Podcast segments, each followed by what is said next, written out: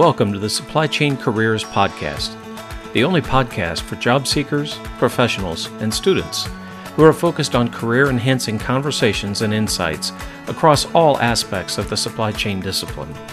This podcast is made possible by SCM Talent Group, the industry leading supply chain executive search firm. Visit SCM Talent Group at scmtalent.com to search for or to post supply chain jobs. Visit the Supply Chain Job Board at supplychaincareers.com. I'm your podcast co host, Mike Ogle. And I'm your podcast co host, Rodney Apple.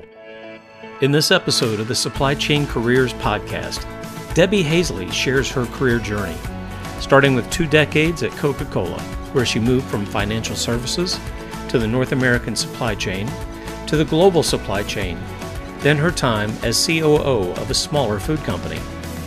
Debbie talks with us about seeking out a variety of challenges, about commercializing innovations, infrastructure planning, and support she received along the way to pursue diverse experiences, plus learning how to lead and how to establish a great culture of performance. Debbie, we're very happy to have you with us today. Welcome. Thank you. Thanks for having me. So, how did you get started on your supply chain career journey? What were some of your greatest influences that got you started and helped you along the way?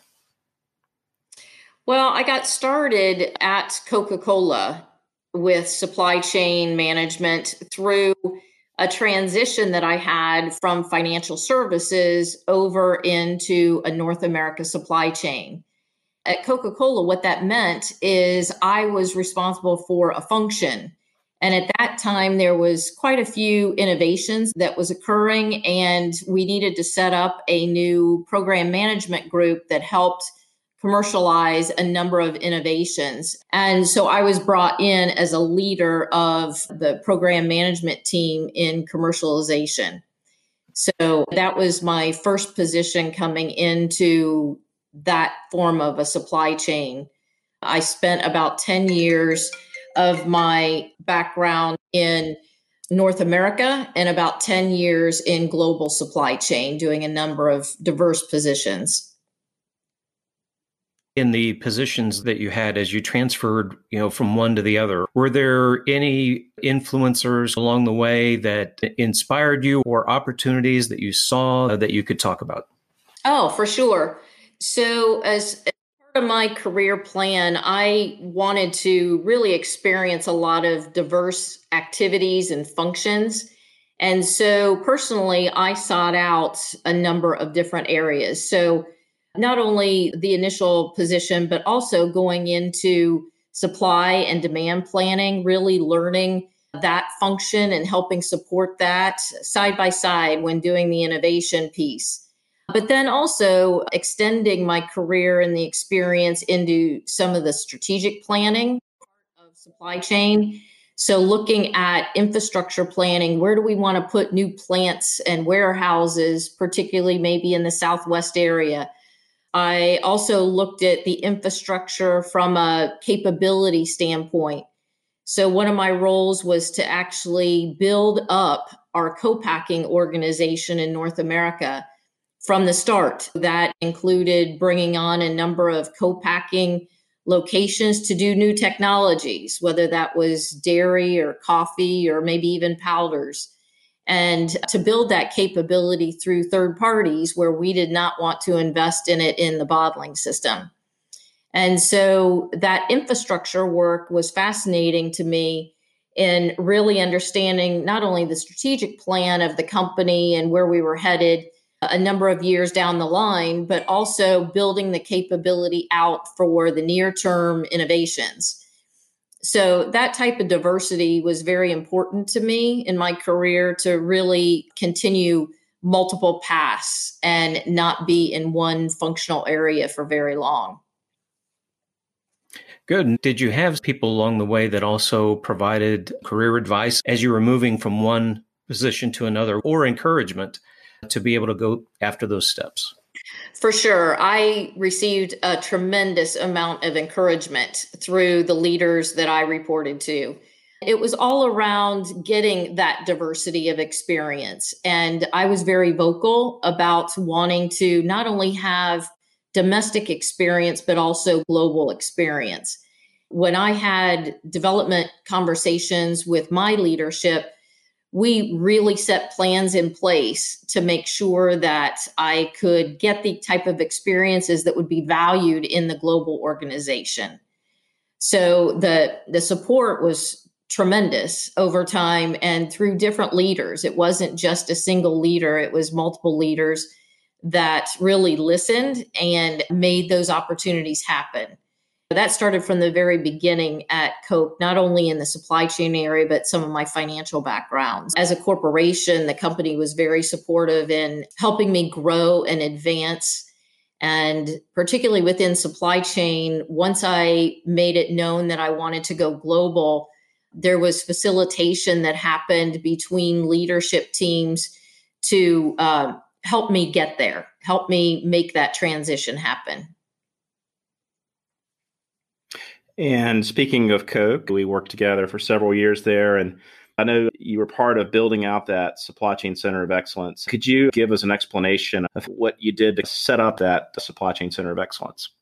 Sure. I think what worked well is that I was one of a handful of subject matter experts that worked together as a very collaborative team to share our expertise. I, in particular, had the expertise in infrastructure planning, end to end optimization.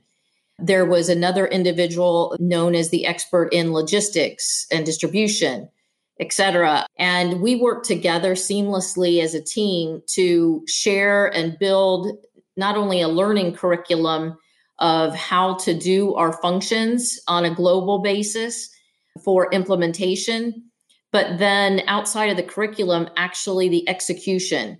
So we started a project in China where we came together. We worked with one of the plants in one of the remote towns of China, and we optimized that particular plant. So if it was demand and supply planning, we made sure that the processes and the procedures and everything that went into each one of those functions was the very best that it could be through using tools like operational excellence and lean manufacturing. All of those tools at your disposal, we stood up a center of excellence in an integrated way so that it was standalone, not only for China to learn from, but we build it so that the rest of the globe could come and learn from that center of excellence. We continued that thought throughout the globe. I believe there was a handful of sites that ended up being set up over time.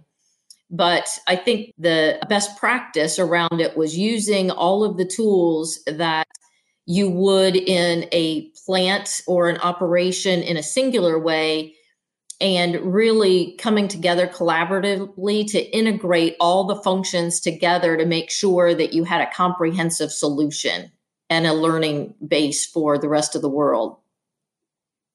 And then once that was established, from there, it's continuously improving.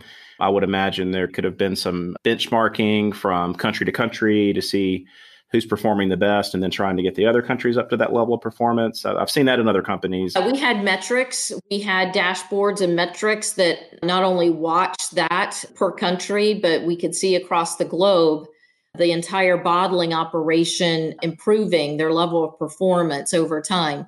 But it wasn't only day to day performance, it was the integration of the long term planning. It was what does it look like today and what does it look like 10 years from now around how are they set up for success?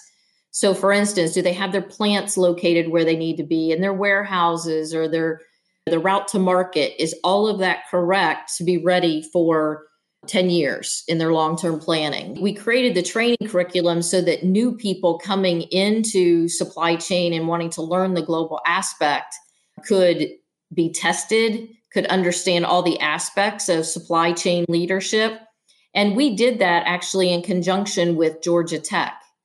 And they helped us build that learning curriculum, and we had someone assigned um, for the learning curriculum as well. So it was meant to be foundational and to be able to grow over time through those metrics and dashboard reviews. But we also put in a number of tools and systems. So it wasn't just processes and procedures, it was a holistic view.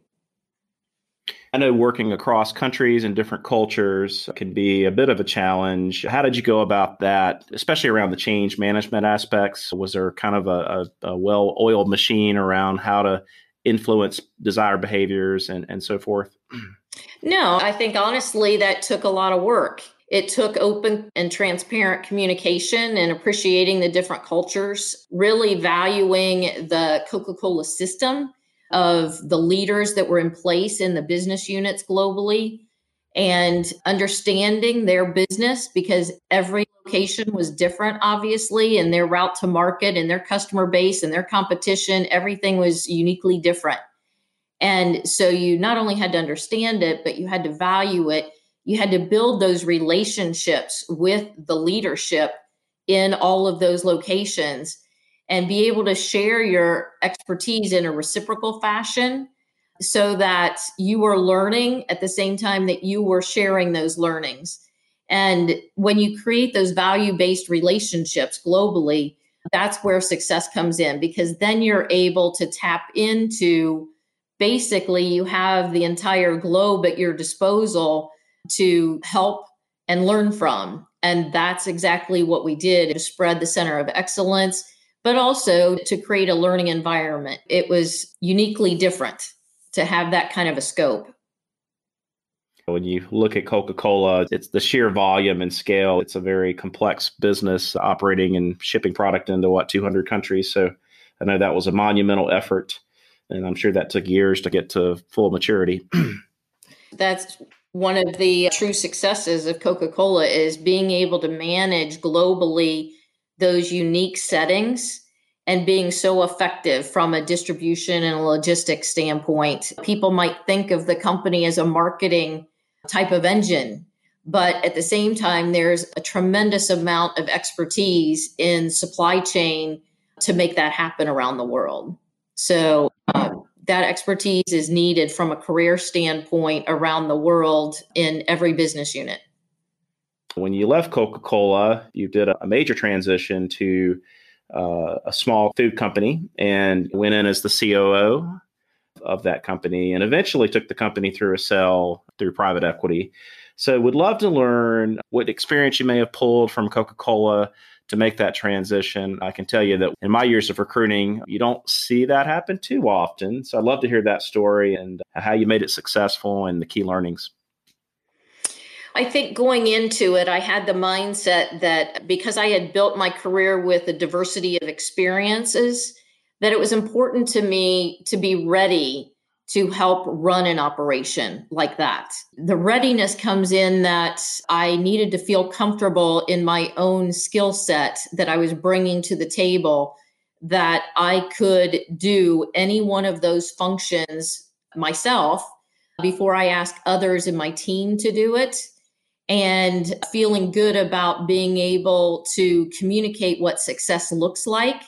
Because many small companies, whether they're startups or mid sized companies, some of the talent has not experienced what success looks like and what good metrics look like in supply chain and what operational excellence means. And so I had to feel comfortable, number one, that from a leadership standpoint, I could go in and teach supply chain to the individuals if they didn't already have that skill set and be able to develop the team. So that was step number one, feeling comfortable that I had built the level of experience to do that. Step number two was the desire to really want to run an operation. Coming into a, a small company like that, one of the first things I was able to do with that background is to assess an overly complex supply chain and simplify it and very quickly get a lot of cost structure out of that supply chain and be able to, from a procurement standpoint, negotiate with suppliers on new raw materials, shut down warehouses, bring on new co-packers.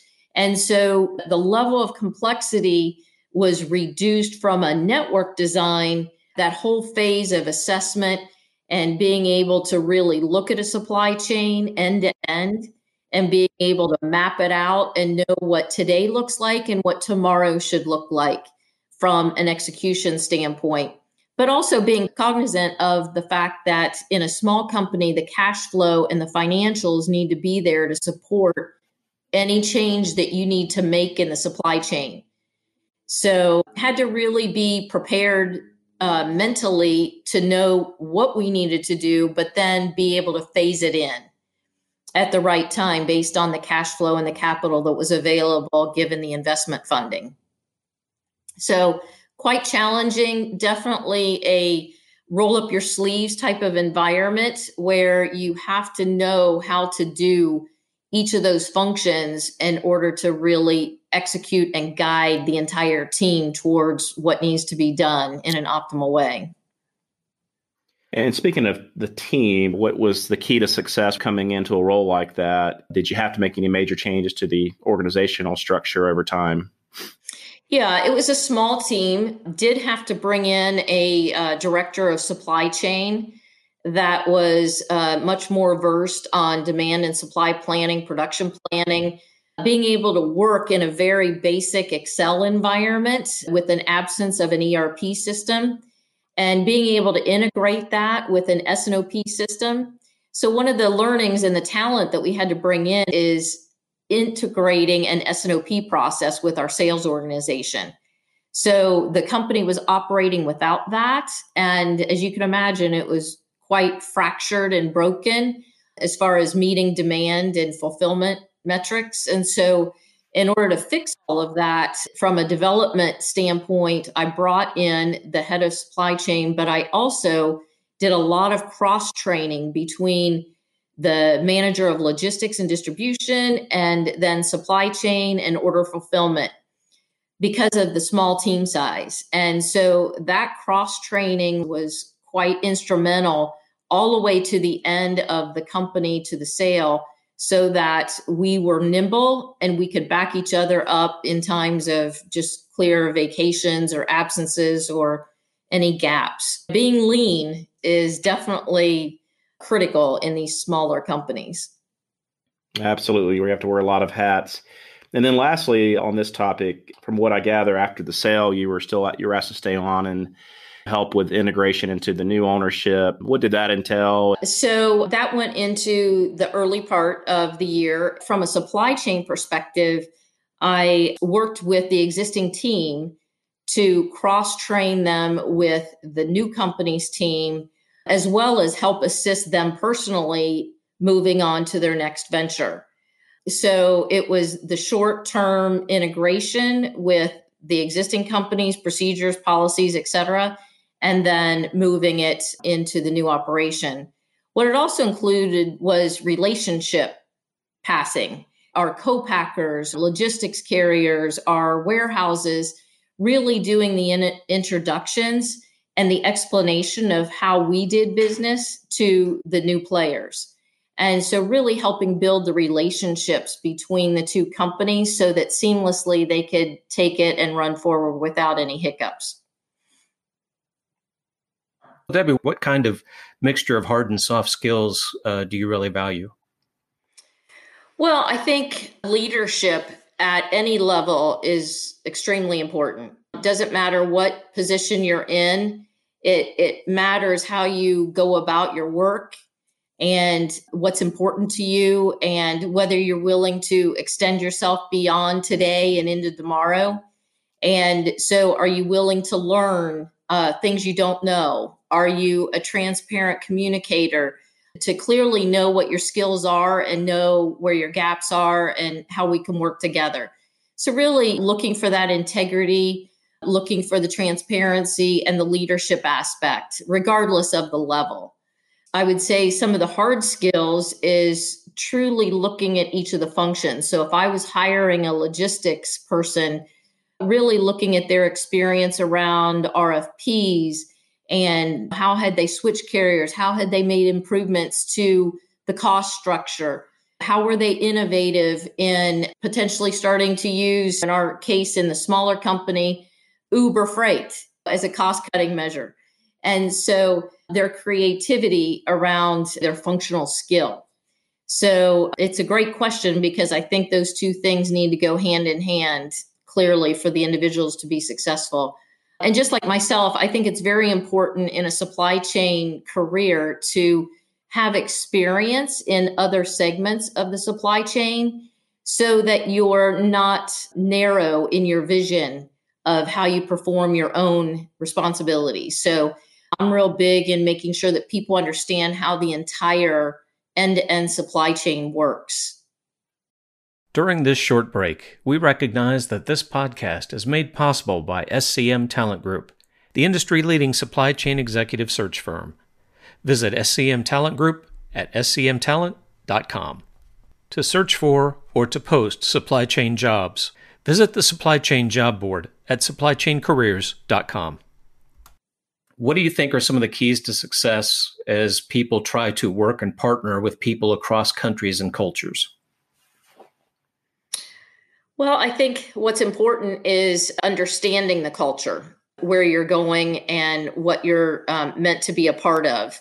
And also knowing if you're in a large corporation, really relying on the people within the organization that are in those countries.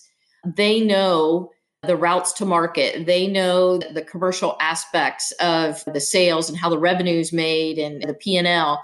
And so it's really getting to understand the business in each of those countries before you start to embark on looking at changes in a supply chain or looking at optimizing a supply chain.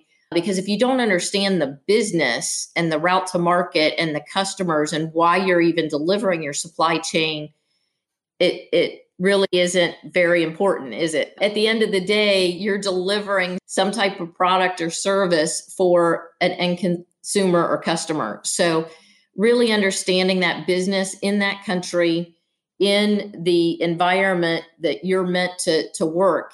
And the relationship piece is very important, really working together side by side as to what you bring to the table and then also what they're bringing to the table in order to really partner. I don't use those words lightly around partnering. It is very important when you're working virtually across countries that you have to see each other and really trust each other from a relationship standpoint to be able to partner and to really deliver results together. Looking back, what do you wish you had known as a student, both at the beginning as an undergraduate and then as you were graduating?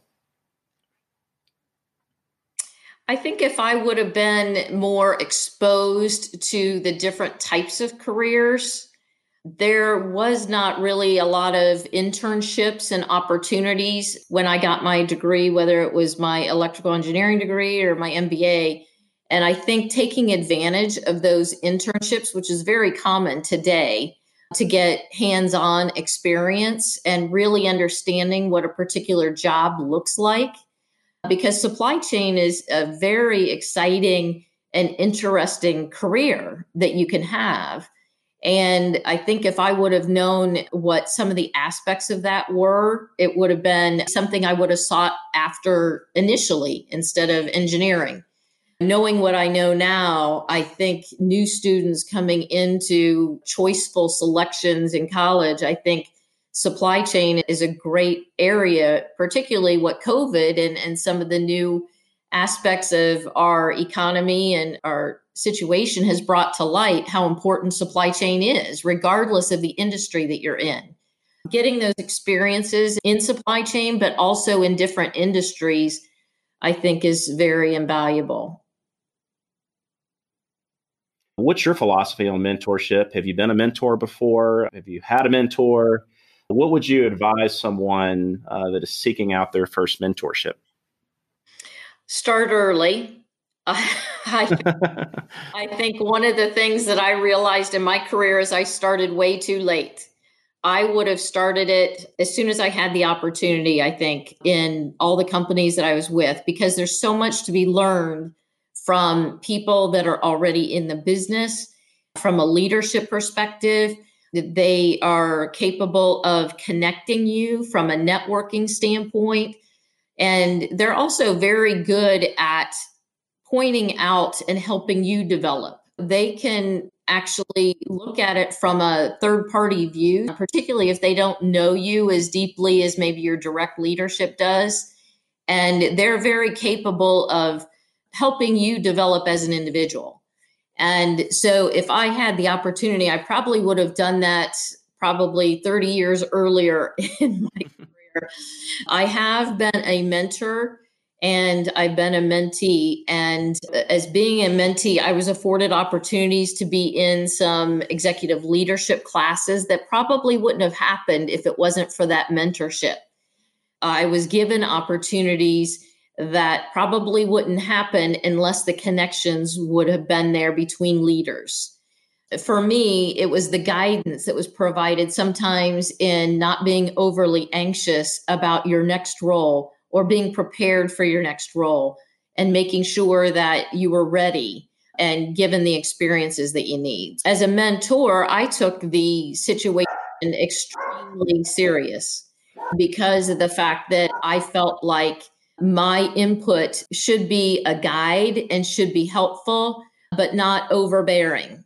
I wanted to be more of a coach and more of an assistant to them but I didn't want them to feel like I was telling them exactly what to do at any time based on my experience. I wanted them to learn based on their own career path and their own situation, but I also wanted them to know that I was here for them to actually continue to develop the way that it made sense for them. And speaking of learning and development. The career aspect of supply chain continues to change. It's hard to keep up with all the innovation that's going on, but from your perspective, what are some of things that you see changing uh, in the years ahead as it relates to the career aspect and career paths uh, within the supply chain space? Well, I think technology is playing a big role in that. Clearly, the change has evolved quite dramatically with e commerce and AI and some of the other technology platforms. The advice is to stay up with that, be a part of seminars and learnings and learn the technology yourself. Really be a part of the solution because it's rapidly changing and it's not the typical footprint that we're used to seeing in warehouses and distribution centers. I had the fortunate opportunity to really change in the last business that I was in from a typical 3PL warehouse environment to a consolidated warehouse where I could piggyback on shipments through e-commerce with other suppliers, et cetera, reduce cost structure, also hit my metrics in a much more um, efficient way.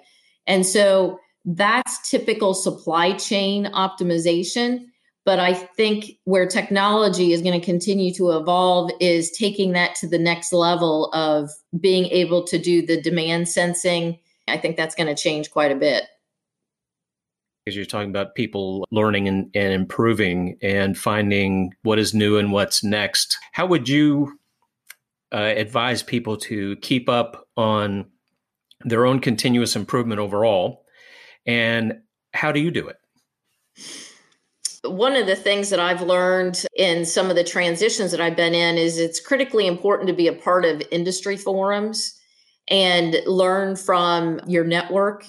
The way I do it is learning from others that are in different spaces for instance, I wanted to get up to speed as far as what is different in a supply chain environment in healthcare and the pharmaceutical industry versus normal CPG. And the way I did that was reach out into my network and got connected to people that were actually running the supply chain, VPs of ops, VP of supply chain, and had conversations with them and actually walk the floor with them on certain aspects. And so, really, I found that people are very receptive from a networking standpoint of sharing their knowledge and their expertise in different fields, particularly if you show the interest. I found that that was extremely effective for me because I was able to really be reciprocal to them in the CPG world with those people in healthcare. One of the interesting things I found is that the military, for instance, is doing a lot of AI work on forklift training, something as simple as that. And they are able to virtually teach forklift drivers how to teach without actually being on site training curriculum, trainers involved, etc. So that translation into the business world is a very simple example, but just learning that it existed and translating that as to how we could actually use it as well. Turning to leadership, having been in executive search for a couple decades now, what I found is uh, what separates good leaders from the great leaders that really rise up to the top is their ability to field a high performing team as it relates to both the hiring as well as developing and retaining top supply chain talent. From your perspective, what do you look for when you're evaluating talent for your openings? And what do you do on the development side to truly bring out the very best in your employees? Mm-hmm. Well, the search is important, knowing exactly what you're looking for, what's important, your top skills that you will not give on and that you have to have in the organization so being very precise on what are the key functional skills that you need. And then once I really have understood that and realized what type of leaders I'm looking for and what type of individuals, then really giving them an opportunity to work on something at the beginning of the process, even before hire. I'm very big at, giving a project, very simple project that you can see how someone approaches a problem, whether it's a business problem, a supply chain problem, et cetera, so that I can get a sense for how they think and how they approach a particular aspect of the business. I feel as if I need to spend some time developing those people, getting them onboarded very well. Because I think a lot of times we skip the very initial phases of getting someone into a company and getting them acclimated to how you do business that if they only see a piece of that then they can only contribute in a very uh, minor way. Whereas if you expose them to the business and you teach them how they fit into the business and the value that they bring to the business i find that from a talent standpoint people want to stretch and they want to do more than they were initially hired for. And quite honestly they end up doing a different job than what they were hired for anyway because the scope of the job changes over time and you're really hiring for the future not just for today. If you spend the time up front and the employee feels as if you're there beside them and that you are there to support them and develop them that it's a win-win for everyone. But as i mentioned before i, I also feel it's important to cross train that you cannot stay just functional in one area, that you should really learn how to do other aspects of the supply chain. So, from a development standpoint, I think it's important to do that. And then, of course, based on your self uh, interest, where a person wants to go and develop their career, I think it's important to support them in either advanced learning or future experiences, just like I was provided in my career path. Debbie, can you share some examples of the very best, let's say, memorable supply chain career advice you've received along the way? And do you have a couple of your own that you would like to offer our audience? The career advice that I got was to learn the different aspects of supply chain, become versed in how each of the functions work so the advice is create that diversity and take on some projects that are in addition to your current work, whether it's sustainability or understanding water conservation or whether it's understanding quality and regulatory pieces that is not in your scope. It's really important to understand that. And so grab on to all those experiences that are either in addition to what you're doing or is your next step that you want to take in your career. It's really led to a much more enriching career for me. And I hope that's the same as some of the people that might be listening to this in your audience. I would also add I've worked with companies that don't have that type of philosophy and they may kind of hold you into one area. So I think it's important to work for companies that are a bit more progressive with their approach to talent management or development as opposed to those that really want you to be specialized and they don't allow you to step outside of your uh, sandbox. If you're aspiring to be a broader end to end supply chain management type leader, you've got to get in with the right company. And for those people that don't want to go global and that's not an aspiration for them in their career, I think another piece of advice would be to focus on becoming really an expert in your field. So, whether it's a project manager that should get certified in PMP in order to handle large scale supply chain initiatives, grab on to those certifications that are meaningful, that'll be translatable over time, because it's never going to hurt you.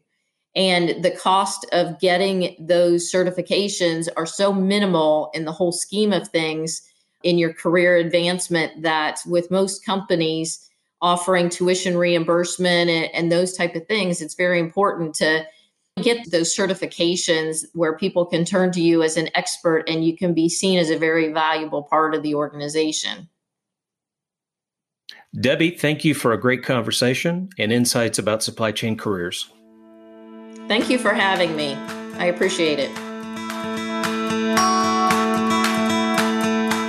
Thanks for listening to this episode of the Supply Chain Careers Podcast. Be sure to listen to other episodes and sign up to be notified when future episodes are released as we continue to interview industry leading supply chain experts. This podcast is made possible by SCM Talent Group, the industry leading supply chain executive search firm. Visit SCM Talent Group at scmtalent.com. To search for or to post supply chain jobs, visit the Supply Chain Job Board at supplychaincareers.com.